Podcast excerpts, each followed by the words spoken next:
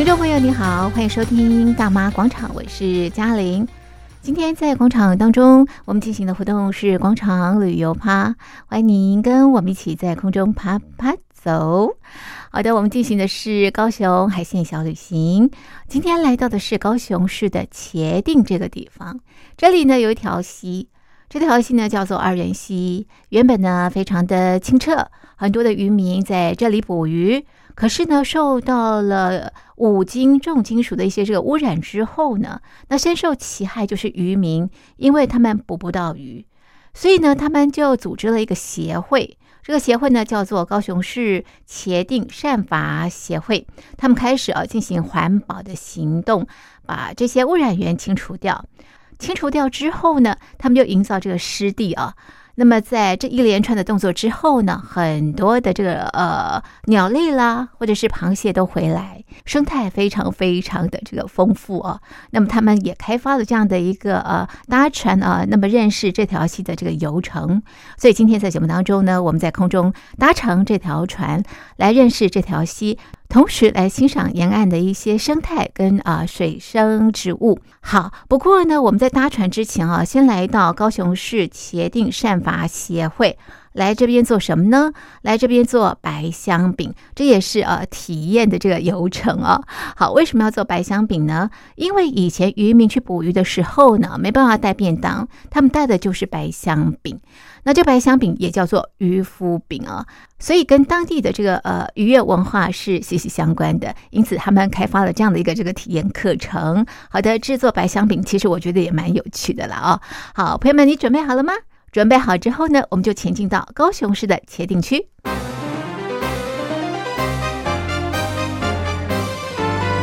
你们现在在的这个地点呢，叫白沙仑，那它是属于我们茄萣区最北、最北的一个部落。呃，茄萣区有总共有四个大的聚落，哦，白沙仑、顶茄萣、下茄萣，还有耆肉，总共有四个聚落。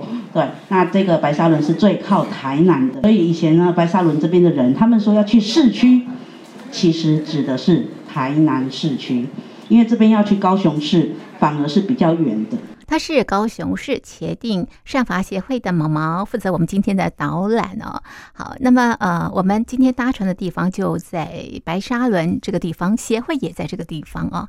那在我们搭船之前呢，我们先要为自己做一块啊白香饼啊。那么呃，这是过去呃渔民捕鱼的时候必带的这个粮食。为什么要叫白香饼？以前呢，在茄萣这个地方哈，我们都是以捕鱼为行业嘛，对，所以就很多的渔夫他们在渔船上的时候肚子饿了，那怎么办呢？呃，要带点小点心出去。可是出去哈，有时候很热，啊这带个粽子也不太合适，哦，被晒坏了，那怎么办？哎，那。也有时候出出去并不是一整天的时间，有时候只短暂的时间，一下就回来，还是会饿，就带点小点心出去。其实基本上它算是碰面的改良版，这种是属于台南的椪饼，哦，它会碰碰圆圆的一颗，对不对？可是刚刚说过了，我们要带到船上去，这样子呢很容易就碎掉，哦，在碰撞之下它很容易碎掉，对，于是呢，哦，我们改良了一下下，在烘烤之前画上一条线。线一画上去，神奇的事情就发生了，它就不会蓬了，它就变成扁扁的了。哦，对，所以它这个其实是当时候的这边的在地的师傅，他们有到台南去学，学那个技艺。可是到白那个白沙仑之后回来之后，又自己在改良的，所以大家觉得它跟椪饼有一点像。烘烤它之后呢，白白的，哦，它里面最重要的原料就是面粉跟糖。哦，对，它所以叫它白香饼。那其实也叫它渔夫饼，就是渔夫出船的时候带在身上的，所以叫它渔夫饼。那跟台南一样的，就是他富人在生产的时以后，哦，也都会用这个白香饼，用麻油或者用蛋去煎它来进补。因为以前那个年代早期没有那么多的那个那个资源，哦，甚至说没有那么富有的情况之下，哦，无通去订鸡。哦，啊，然后来补身体，对，所以就会用这个来取代那些其他的补品，对，啊，麻油跟蛋也都是很营养的的食物，所以都会用这个。认识白香饼之后，接下来呢，在当地饼铺的第三代郭雅婷老师的带领之下呢，我们要啊制作属于自己的白香饼。然后现在我们桌子上啊，就是两两个面团，一个就是油皮，大的这个就是油皮，就是面团，然后小的这个小小的这个就是里面的内馅，然后这个是原味的内馅，然后我我们自己是有做四种口味，对，就黑糖，然后黑芝麻，然后还有脆的，然后现在你们你们手上这个就是原味的，对。里面都有，其实这个里面成分也都很简单呐、啊，皮跟跟内馅都一样，都是面粉，然后油，然后内馅的话就是再有加一点麦芽糖，然后糖粉，就这样，就就很简单，所以大家在吃就是还没有什么负担，对，小孩子也可以吃。然后我们现在就是这个面团呐，这个油油皮这个，先把它搓成长条，然后把它分成四等份。对，这个可以做四等份。对对，大的大的这颗，对，就不要搞错，因为颜色还蛮像的。对，所以，然后内馅的话摸起来会比较黏一点。然后皮皮可以不用搓圆，你就把它分四等份就好了。内馅把它搓圆，会你你等一下会比较好包。皮的话，你们就是用这个手掌这个这个地方把它压下去。对对，这样就好了。对对对。然后把它包起来，包的话就是用你的虎口，虎口，然后左手的大拇指把内馅轻轻的压进去，然后虎口，右手的虎口就把皮把它往上提一下，对，尽量把它包紧，包紧，要包紧，要不然等一下，对，线会跑出来，烤的时候就会变焦糖。包好了就可以把它擀圆，然后就是你你刚包起来那个封口的地方朝上，然后把它也是一样把它压扁，然后开始擀，用一点面粉比较不会粘。对。要擀多平？哎，我我擀一次给你们看哈，然后厚薄度啊尽量一样，大概手掌这么大。擀起来，包了馅的呃面团啊，那么用呃面擀擀平之后呢，在上面划一刀就算完成，然后呢再盖上印章就可以烘焙了。好，那么在等待烘焙的时候呢，我们先跟毛毛一块去搭船。好，那我们要上浮动码头这边，稍微小心一下，有点晃哈。各位嘉宾们，我们到了上船，第一件事就是先穿救生衣。那如果你是背后背包的，把它拿掉再穿，不然会很难穿。好，那我们正式起航。欢迎大家来到三法协会，我们来到的这个是我们的白沙轮一号，哦，那我们要出航了。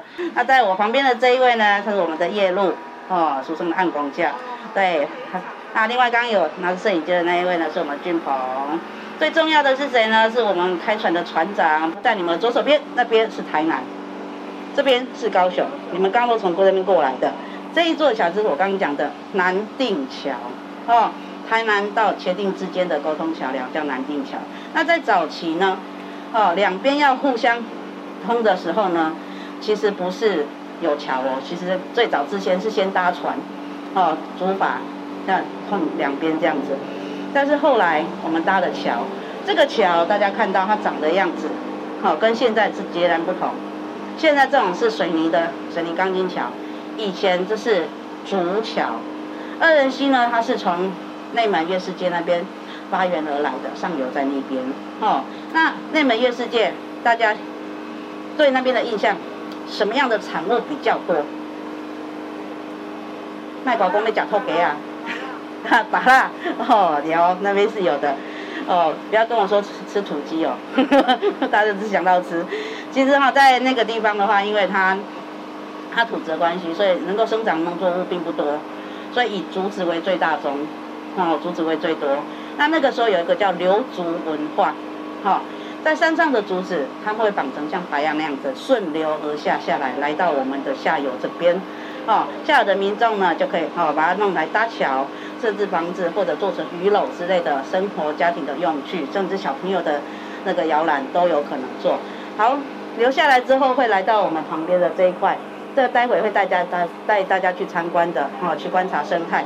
这是我们的白沙仑湿地，早期它叫地嘎奇，啊，就是因为竹子都跑来这边，到这边去做交易，对，所以这个地方是早期的地嘎奇，对。那那个时候呢，这个流竹文化就是他们上游的人顺着这个流水道下来这边，卖给下游的人，啊，那到这里之后，下游有渔获嘛，就让这个下来卖竹子的人，他再带回去，他到山上再赚一次，所以他可以赚两次钱。啊，不过也是很辛苦，因为他光走回去就要差不多两天至三天的时间，哦，所以对那个当时候的人民来讲，其实哈、也不算轻松哦，他下来比较快，哎，对，啊，但是上去就比较没办法，啊，因为这样通常这样子的人家呢，不可能有车有什么的，哦，还是要徒步走回山上去的，对，好，那那座南定桥它有个特色，哦，它要收钱。还有一个特色是，当时这个桥哈是可以被打开的哦，哎，它是可以被打开的，跟潮水有点关系。还有台风的季节，对，因为它搭在水面上嘛，哦，它会这样子浮动，哦，那这个潮水过大或者台风的时候，很容易就把它吹坏，所以就会把它两边拉开。好，那大家应该都知道，台湾目前也有两座桥是可以打开的，大鹏湾对，一个是那个高雄那个大港桥，是的，没错。这边两个河道，在左手边这里它是三野公溪，好、哦，中间这里是大甲排水。三爷公溪这边是目前的二仁溪，还是呃污染最严重的一个支流。好、哦，它从永康台南的永康那边发源下来，对，那这中间会有经过工业区，还有很多的一些住家的部分，所以工业废水。好，还有一些家庭的污染废水，都是直接就排入到河流里面的，哦，没有经过的一些处理，所以这个部分还是很多的污染。好，那中间这个是大甲排水的部分，是另外一段到人的那个地方。那在这两个那个水道这边也有两座桥，对，一座叫鲫鱼桥，一叫一座叫梭鱼桥。那这个是属于那个台南我们双博物馆线的脚踏车步道。哦，从奇美博物馆可以一直骑到台南安南区的历史博物馆，对，对，全长大概有四十多公里，蛮长的。如果你觉得体力够的话，可以来骑一下。我的家人出现了，张博出现，跟他出现啊。哎，那一群是可爱的高跷鴴。好，那现在我们看到飞起来这一只，哦，很漂亮。看到它黄黄的嘴巴，哦。大家知道它是哪一只？上面这一只很明显，对不对？好，那下面这一只叫小白，这个都叫做北灵溪。我们一般熟悉的北灵溪，大白、小白都是。对，但是呃，还有一种叫中白，但中白的话在二人溪比较少出现。对，我们常常比较常出现是大白跟小白。大白的话嘴巴黄色，大家刚刚有看到很明显。小白就是它的脚，它的脚部分是黄绿色。所以刚好就颠倒，但是呢，我们这个大白，它在谈恋爱的时候，它是繁殖期的时候，它的嘴巴会从黄绿色慢慢变成黑色。那这个小白鹭呢，在泥滩地上玩一玩，又不去洗脚，脚变黑的。这时候怎么办？这两种看不出来的时候，看哪里呢？看脖子。那个小白呢，它比较特色的地方是它的这个梭羽。还有它有一个装饰羽，在它的它的头后面有个装饰羽的部分。对，那但是大白它的那个羽毛的部分就没有像小白这么这么蓬。哦，对，这一只大白，然后另外一只刚刚比较飞在它前面的那一只是苍鹭。那这一只呢？这一只呢？正在飞的这一只。小白。哎，对哦。会搞乱哈。啊，那这边呢？刚好哦，鱼跳上来了。现在现在啊，刚藏在树林里面，那边有一只夜鹭。我们现在进行到的这个部分哈，这个栖息点是夜鹭很喜欢停留的一个地方，在树林里面。但这个时间点嘛，你可以出去吃饭啊哦。鸟类吃饭的时间稍微早一些些，我们人类大概在十二点左右吃饭。那鸟类会比较早一点，大概十点半左右，它它就开始出去觅食。苍鹭的话，它跟大小白不一样的地方比较明显，就是它的翅膀的颜色，哦，它的羽色是比较灰一点的。那当它它的嘴巴也是黄色的。那苍鹭呢，它有另外一个名字，哦，一般渔夫啊或者比较靠海边的会叫它海徛。哎，那个徛就是站的意思，台语的站的意思，它站在海边嘛，所以叫海徛。那通常它会站在树梢的话，有两种现象。第一，它在观察河面上的鱼，哎，看到咻，俯冲下去抓起来吃。抓了之后，它的羽毛会湿掉嘛，哦，所以就要上来晒一晒日光浴这样子。对。那在大陆那一边给它的另外一个，又给它另外一个名称，叫老等，老是等在那里，就叫老等。对。那我们这里就海茄啊。它现在正在跑的这种，这种是高蛸横。高蛸横它很明显可以看得到它的脚是红红的，哦，比较细长的。它的男生呢的翅膀会比较偏黑一点，哦，羽色会比较偏黑。那如果是女生的羽色会比较偏棕，哦，有点带咖啡色的感觉，这样子。对，所以但但是它们这种鸟吼，它们是一种很相敬如宾的鸟。那个宾是真是彬彬有礼的宾哦，不是兵哦。啊，男生在追求女生的时候会有这样子的动作，会在一直跟他点头，你要不要做我女朋友？那种概念。哎，这女生觉得这个对男生的印象，嗯，没败，可以，好，就跟他交往。生了蛋之后，两个男生女生都会排班轮流的去孵蛋，哎，不会说只有男生去孵蛋，然后女生不孵蛋，或者只有女女生不孵交，全部交给男生，呃，不会，两个会自己排班，所以这是很相亲相爱的，那常常会这样依偎在一块。哦，这是很可爱的一种鸟类。那埃及圣犬是埃及他们那边的国鸟，啊，其实他们引进的时候是观赏鸟。指南针原听众朋友您好，我是嘉玲，欢迎收听大妈广场。今天在广场旅游趴，我们进行的是高雄海线小旅行，来到的是高雄的茄萣这个地方啊。那我们要搭船哦，游二元溪。刚刚介绍沿岸的一些鸟类，各式各样的鸟类。那接下来呢，我们跟着高雄市茄萣善伐协会的业路啊，一块来体验这边的捕鱼的方式。这种捕鱼方式叫做钓罾。钓罾呢，它其实是一张四手网，它的基础原理其实很简单，就是一张网子呢沉入水中。那底下的网子呢，在一些鱼的眼睛里面可能是看不清楚的，所以当有鱼被诱啊、呃、网中的诱饵诱导之后呢，会开始往网子的中间集中。当我们拉起的时候，底下的网子就会把上面的鱼饵呢整个拉起来，好，整个拉起来。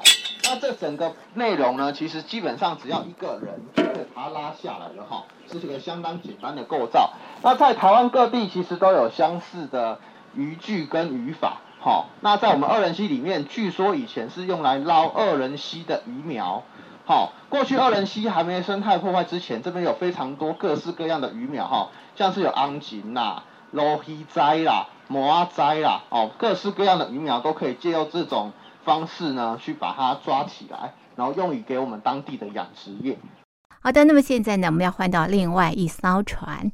这艘船呢，就有吊罾，我们要体验吊罾活动。不过它的另外一头呢是筒间寮，这个筒间寮主要是提供渔民休息的地方。那大家可以进去里面看一下哈，我们进去里面看一下。其实它的结构方式很简单呐，就是把长达差不多你腰部的白毛草呢采下来之后，重新的晒干，哈。晒干完之后呢，我们会把晒干的白毛草呢，用那个竹片把它夹起来，哈，夹成一片草墙。那夹完草墙之后呢，再把草墙固定在我们的桶尖寮的骨架上面，这样一片一片弄起来。嘿，它的功能其实就是，当我们吊针把饵放下去的时候，我们不可能马鱼马上把网子马上拉上来，需要等段大概半天至一天的时间。那渔民呢，就会在里面休息。好啊，因为它的取得材料很便宜，好，你只要竹片跟草就可以了。好，所以基本上很多渔民早期都会用这种方式做他们的啊、呃、船上的小屋。好啊，里面可能会放一张床，好，让大家可以在里面休息，然后吃着刚刚你们做的白香饼这样子。接下来就体力活了，我们要用力拉钓罾。好，预备开始，来慢慢拉哈，来慢慢拉，来加油，哎，浮出水面了哈，来。再来再来，哎，加油哈，加油！来，继续继续继续啊，快出来了，快出来了，头要出来了哈。很重。哎，大家加油啊！绳子可以放开了哈，绳子可以放开了。来，我们来看一下今天有什么渔获哈。来，有哎，好大，这个叫做回形呐，叫做花生鲫鱼。哎，它的背部呢，你可以看到它旁边有三条的黑色重带，好。那基本上，通常这边你看到的鱼都很多都是目前看到，哎，小心小心，都是可以拿来煮汤用的哈。那再来我们介绍的就是这个，这个比较没有危险性一点哈。这个是我们的虾子，嘿，这个是北黑啊，嘿，你可以看到它其实身体是相当晶莹剔透的，你可以看到它的那个虾肠，然后它的身体、心脏啊、脑子，哦，都相当透明，对对对，嘿，然后后面的尾巴你可以看到它其实会带有一些不紧张哈。哎，会有一些黄色跟红色的交界，那我们拿大只的好了。哎，会有很明显的红色跟黄色的尾端。好，在大太阳底下拉吊增，其实还蛮热蛮辛苦的哦。不过是一个很有趣的体验。好的，那么我们的下一站呢，来到的是白沙仑湿地。白沙仑湿地哈，过去的竹子市场，好，从月世界来的竹子市场，好，然后也是我们过去可能在杀鱼的时候。会晒鱼鱼的一些废弃物的地方，好，就是鱼的内脏啊等等的地方。那那个地方晒完的东西呢，他们会把它磨碎，变成周边养殖场的饲料。那我们白沙仑湿地呢，其实过去哈，在竹子市场没落之后呢，其实也慢慢的变成废五金，其实很常去那边堆积垃圾的地方。那环保署呢，在后续整治完，将废弃物移除之后呢，协会就受到长荣大学的邀请去认养那一块湿地，好，那那块湿地呢，就以我们茄萣最北边的村落取名，叫做白沙仑，好，所以这块湿地呢叫做白沙仑湿地，好，那这个白沙仑湿地目前是全高雄市最适合观察弹涂鱼的地方，好，许多摄影爱好者会大老远，好，从北部、中部来到我们这块湿地去拍摄我们讲的花跳。好，就是大弹涂鱼，好，也因为这个样子呢，哦，其实我们这个地方也成为了一个算是我们二仁溪富裕的一个象征性的一块湿地，哈。好，那我们讲到弹涂鱼呢，我们要讲另外一种跟茄萣比较重要的鱼类，好，今天没有跳上来，比较可惜的哈，就是我们的乌鱼，好，我们茄萣有两斤，好，我们有茄萣有两斤，哈，一斤呢就是我们的乌金，我们乌鱼有三宝。其中一宝就是大家熟知的乌鱼子，好，我们茄萣的乌鱼子技术呢是台湾是闻名的东西，哈，好，不仅捕乌鱼的技术很好，加工技术也非常的好，哈，好，那除了乌鱼子之外呢，我们通常呢会吃它另外两种内脏，一种只有公的乌鱼才有，叫做乌鱼标，哈，乌鱼子是乌鱼的卵巢，那乌鱼标就是乌鱼的精囊。好，所以这个东西很补，通常会一起炒麻油啊，或者是什么的哈。嘿，好，那除了乌鱼标之外呢，再来就是一个很重点的哈，富有口感的乌鱼腱。这乌鱼腱呢，就是乌鱼的胃，所以通常我们会拿来炸啊，或者是拿来煎，都是相当可口的一种美食。那我们三宝取完了之后呢，其实我们现在也在提倡那种全鱼利用。那其实我们早一辈的前辈呢，他们都会拿来做乌鱼的乌鱼肉。好，拿来做乌鱼米粉，我相信大家应该都有听过。好，那除了乌鱼米粉之外呢，好，我们的乌鱼壳，好，乌鱼壳，好，也会拿来串成乌鱼干。好，所以每到冬至的前后十天，是我们捕乌鱼跟晒乌鱼子的旺季。好，当时候其实我小时候呢，非常有印象，就是家家户户都在晒乌鱼子。好，除了晒乌鱼子之外，也会晒乌鱼腱。好，或者是乌鱼干，好，整条街道上面都会充满着乌鱼的鱼腥味，好，但这个是一种怀念的海鲜的味道啦，好，那由于因为可能生态的影响以及过度捕捞的影响，乌鱼在这几年的数野生乌鱼在这几年的数量变得比较少，所以现在这种空前盛况呢，目前也跟着随之减少了哈，好，不过大家如果有兴趣，可以在冬至十二月二十二号的前后十天来茄定这边观光。好，你都会可以看到每个家家户户其实都会端出一个属于他们家自己的乌鱼子或者是乌鱼干。好，即便没有籽，也有乌鱼干可以晒哈。那接下来我们要讲的是另外一个茄定有两斤嘛，我们刚刚只讲到乌金，另外一斤相当重要，跟我们二仁溪息息相关，就是我们的鳗鱼苗。好，相信大家应该知道鳗鱼很贵吧，对不对？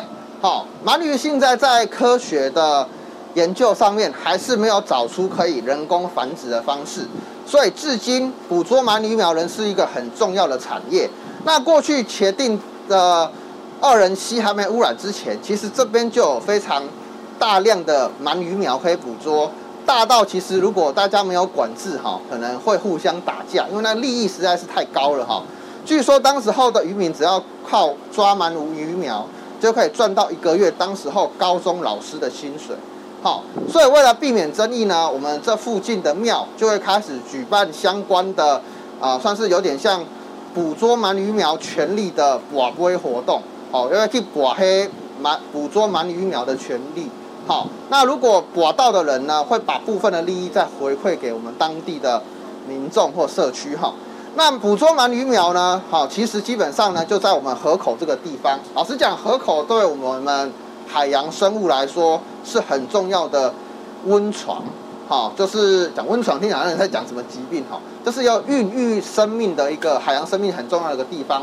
包含我们的红树林底下，其实过去都有大量的鱼苗。哈，嘿，好，那到了二仁溪后期，就是呃，到了后仁溪废五金时期，其实污染太过于严重。哈。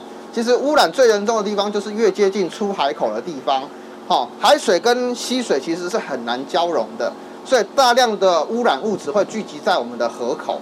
那河口又是鱼苗聚集的地方，所以当时候其实有大量的鱼群会在我们二仁溪暴毙死亡，好，死亡了很多，其实都是小鱼苗，好，那大鱼可能或许还可以活着，但是可能已经是一个半残的状况了。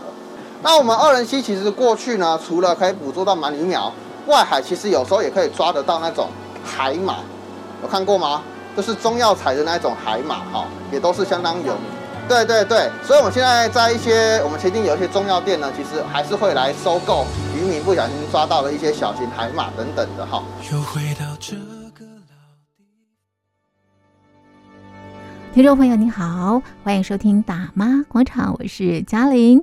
今天在广场旅游趴，我们进行的是高雄海线小旅行，来到的是高雄的茄萣，我们搭乘船只游二仁溪，认识这边的生态。那么接下来呢，我们要走进白沙仑湿地。那么当船靠近的时候呢，就可以走进这个湿地哦。不过这边也架设很多的这个木栈道，所以也可以啊沿着这个木栈道啊走进湿地。那么来这边。看弹涂鱼以及水生植物。白沙仑湿地的台语要怎么讲？大家知道烂泥巴的烂就是那个烂嘛，哈。啊，我们其实这个地方有点像海埔新生地哈，这个呢我们现在叫做波，所以这个地方叫做烂波，嘿，那我们这个台语叫做白沙仑烂波，哈，白沙仑烂波哈，啊，我们这边的弹涂鱼呢主要有两种哈，一种叫做大弹涂鱼。哈，有蓝色斑点，哈，然后长度大概就是你比一个六，好，十五至二十公分长度的弹涂鱼，好，然后因为它身上有蓝色点点，又叫做星点弹涂鱼，台语叫做灰条，啊，也有人说那个跳呢，也可以改成条，花条，好，也是可以的。那这种弹涂鱼呢，它基本上呢，好，是靠它的鳃跟皮肤呼吸，哈，基本上呢，我们的弹涂鱼呢，它没有幼体，也不会变态。好，就是我们讲像蝌蚪变成青蛙那种变态的能力。好，那同时弹涂鱼它也没有肺部的构造，所以它不算是两生类。好，它是属于鱼类的哈。那这种弹涂鱼呢，它基本上呢，哈，会在我们的泥滩地上呢维持保湿的状况，让它的皮肤跟鳃都有水分，好，进行所谓的氧气交换。那另外呢，它们由于有领域的习性，所以它一旦有弹涂鱼接近它的领域呢，两个就会互相打架。好，会把背鳍跟啊胸鳍张得很大哈，增加体积来威吓敌人哈。好，那除了我们的大弹涂鱼之外呢，我们其实也有另外一种弹涂鱼，它的名字就叫做弹涂鱼，大小呢差不多就是一个小拇指头这么大而已。嘿，那我们台语呢叫做孔腔，好孔腔，它没有蓝色的点点，不过它身上会有虎虎纹一般的花纹，好，所以大家可以仔细观察看看。那我们这边的弹涂鱼呢，大家可以仔细观察一下，好像那个弹涂鱼，它为了领域好去把旁招潮蟹赶走，哈，都是有领域性的。那夏季的时候，他们会打得更凶哦，是因为夏季是他们的繁殖季，好繁殖季，所以呢，通常呢，他们会在这个地方呢打得更凶一点。那所以建议大家来赏弹涂鱼的季节，大概是气温比较高的夏季或者是秋季。好，并且退潮的时间哈啊，基本上有些鱼的身体特性呢，好，为了要适应环境，它们有演化出不同的构造。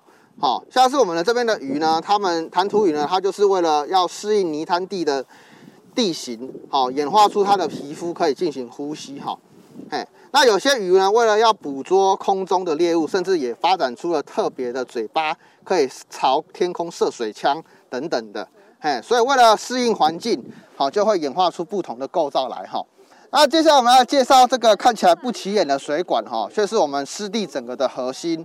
这个呢，水管呢，它的方式其实就是借由连通管原理的方式呢，当外面的河水溪水涨潮的时候呢，会把海水引入到我们的二仁溪里面啊，引入到我们的白沙仑湿地里面。好，退潮的时候，外面的水位比较低呢，我们湿地的水就会顺着水管。好，流到外面去。好，借由这种方式，好，借由月球引力跟太阳引力的方式呢，可以不用马达就将水引入到我们湿地。好，是一个非常省钱的一种做法。哈，我们这边有很多种的招潮蟹，哈，有网纹招潮蟹，也有青白招潮蟹，还有一些纠结招潮蟹这样子。那其实我们这边晚上也会出现一些陆蟹。哈，当然如果刚刚有发现陆地上有一些一颗一颗很大的土丘呢。那其实是陆蟹的家。那大家可以看你们的左手边，好，这一边呢是我们的另外的湿地，另外一块湿地。其实湿地跟湿地之间都有用水管去做连接，好，每一个也都有刚刚那个连通管方式去做吸水的引进。好，那在这些引进的过程中，可能也会把一些小树苗或者是种子呢引进到我们湿地里面。哈，现在大家看到这一片呢，其实大多数是属于。海茄冬这种红树林的树种占据了哈，大家如果发现地板上有一根一根的哈，那个不是我们插的竹筷子，好，那个是海茄冬的呼吸根，啊，我们叫呼吸根，气根是另外一种哈，气生根跟气根是榕树头长下来的那种一丝一丝的东西，好，那我们讲的这个呼吸根呢，是从它们底下的根部往上长的，就像忍者的主主管或者是潜水时的呼吸管一样，好，为了避免底泥的。根呢被窒息而死，虽然往上长这一根一根呢，是有点像海绵组织，有点人类肺泡的构造，好进行所谓的空气中的氧气交换。那现在看到的这个，就是我们南部会长胎生苗的一种树种，叫做红海榄，另外一个名称叫做五厘椒。好，它呢，它最特有趣的特征就是它的根会从旁边长出一根一根的支持根，哈。看起来像是火箭一样，那这种支持根呢，它可以避免它被海水冲走，好，也可以让水流趋缓，好，所以算是一个很特殊的构造。好，那红海榄也是我们四种红树林里面叶子最大片的一个植物。那我们其实过去二仁溪原本是没有红海榄的哈，但是当时候在做红树林保育时期呢，会将各地的红树林拿过来种。所以这边的红海榄其实都不是二仁溪原原早期，也不是二仁溪原生的植物哈。那我们其实定期呢都会在移除我们泥滩地里面的红树林哈，因为我们泥滩地的红树林呢会加速我们这块滩地的陆化，一旦陆化，弹涂鱼跟招潮蟹就没有办法在这块滩地上生存，好，就会变成你现在脚下这种结实的土地哈。最后介绍这一种特别的树哈，这个是也是一种红树林。哎，跟我们海茄冬跟红海榄不太一样。好，大家可以看一下它的叶子。好，它的叶子，它的叶子呢的最顶端有个凹陷的地方。好，看起来像乌鱼子。好，那这种树呢，它的名字叫做蓝李，橄榄球的蓝，木子李。好，那它也是红树林的其中一个。不过呢，它跟海茄冬和红海榄不太一样。好，我们海茄冬跟红海榄它们有排盐机制，会在叶背的地方排盐。不过我们蓝李没有。它的排盐方式其实也是很粗暴简单的，在这种黄色的叶子上面，哈，会聚集着大量的盐分，掉下来之后，就会顺便把身体里面的盐巴一起排掉。那可能在一些可能春季的时候，雨水比较少，土壤的盐分比较高的时候呢，它就会开始大量的落叶，就是因为它要大量的排盐。那它大概五月的时候会开一些白色的小花，所以我们有时候会笑说这是叫五月雪。那最后我们要来介绍的就是这边的螃蟹洞了哈。哎，这边看到很多一捆一捆的东西，其实都是我们这边的陆蟹，也是台湾最大的陆蟹，叫凶狠圆轴蟹。好，其实，在台湾各地哈，像我们高雄的元中港，哈，或者是我们二仁溪的三爷公溪沿岸，好，台湾的一些水田周边其实都可以看，很容易看到这种陆蟹。它的大小呢，差不多会有两个拳头大，好，可能甚至比我的拳头两个拳头还要再更大一些。哈，那因为它们平时晚上呢才会出现，或者是湿气比较重的时候才会出现。好，是因为它本身身体为了避免水分散失，大多数都会选择晚上的时候出来。哈，那这种陆蟹每到夏季跟秋季的时候呢，就会到我们河岸边。好，大家应该记得，螃蟹如果是母的话，它的肚子是什么形状的？圆形的。那一片就会打开到我们河岸边，把它肚子的小宝宝放到我们的河里面去。好，每年陆蟹都会有从内陆移动到河岸边的迁移行为。那在这个时间点，其实很多车子就会不小心把它们碾过，所以各地其实在做相关的护蟹行动，就是为了保护陆蟹从内陆到河岸边的这个行为。那这个我们的这边的凶狠圆轴蟹呢，基本上是不太会拿来食用的。通常会拿来做钓饵。那第二个不是因为我刚刚有讲过重金属污染的关系，所以我们也不希望大家去干扰这边的生物。嘿，那再来第三个部分就是这种凶狠那个凶狠圆轴蟹，它的螯很大，好，所以被夹到其实是很痛的。所以请大家稍微来这边观察生物，也请尽量不要去戏弄它哈。没有一点点防备每个地方都有每个地方的特色啊。那么今天来到的是高雄市茄萣的二仁溪，我们搭船游二仁溪，也介绍这个渔夫饼啦，同时也把这边的钓增的捕鱼方式介绍给大家，当然也介绍了这边的白沙仑湿地。好的，那么今天我们的节目就进行到这里，非常谢谢听众朋友您的收听，我是嘉玲，我们下次见，拜拜。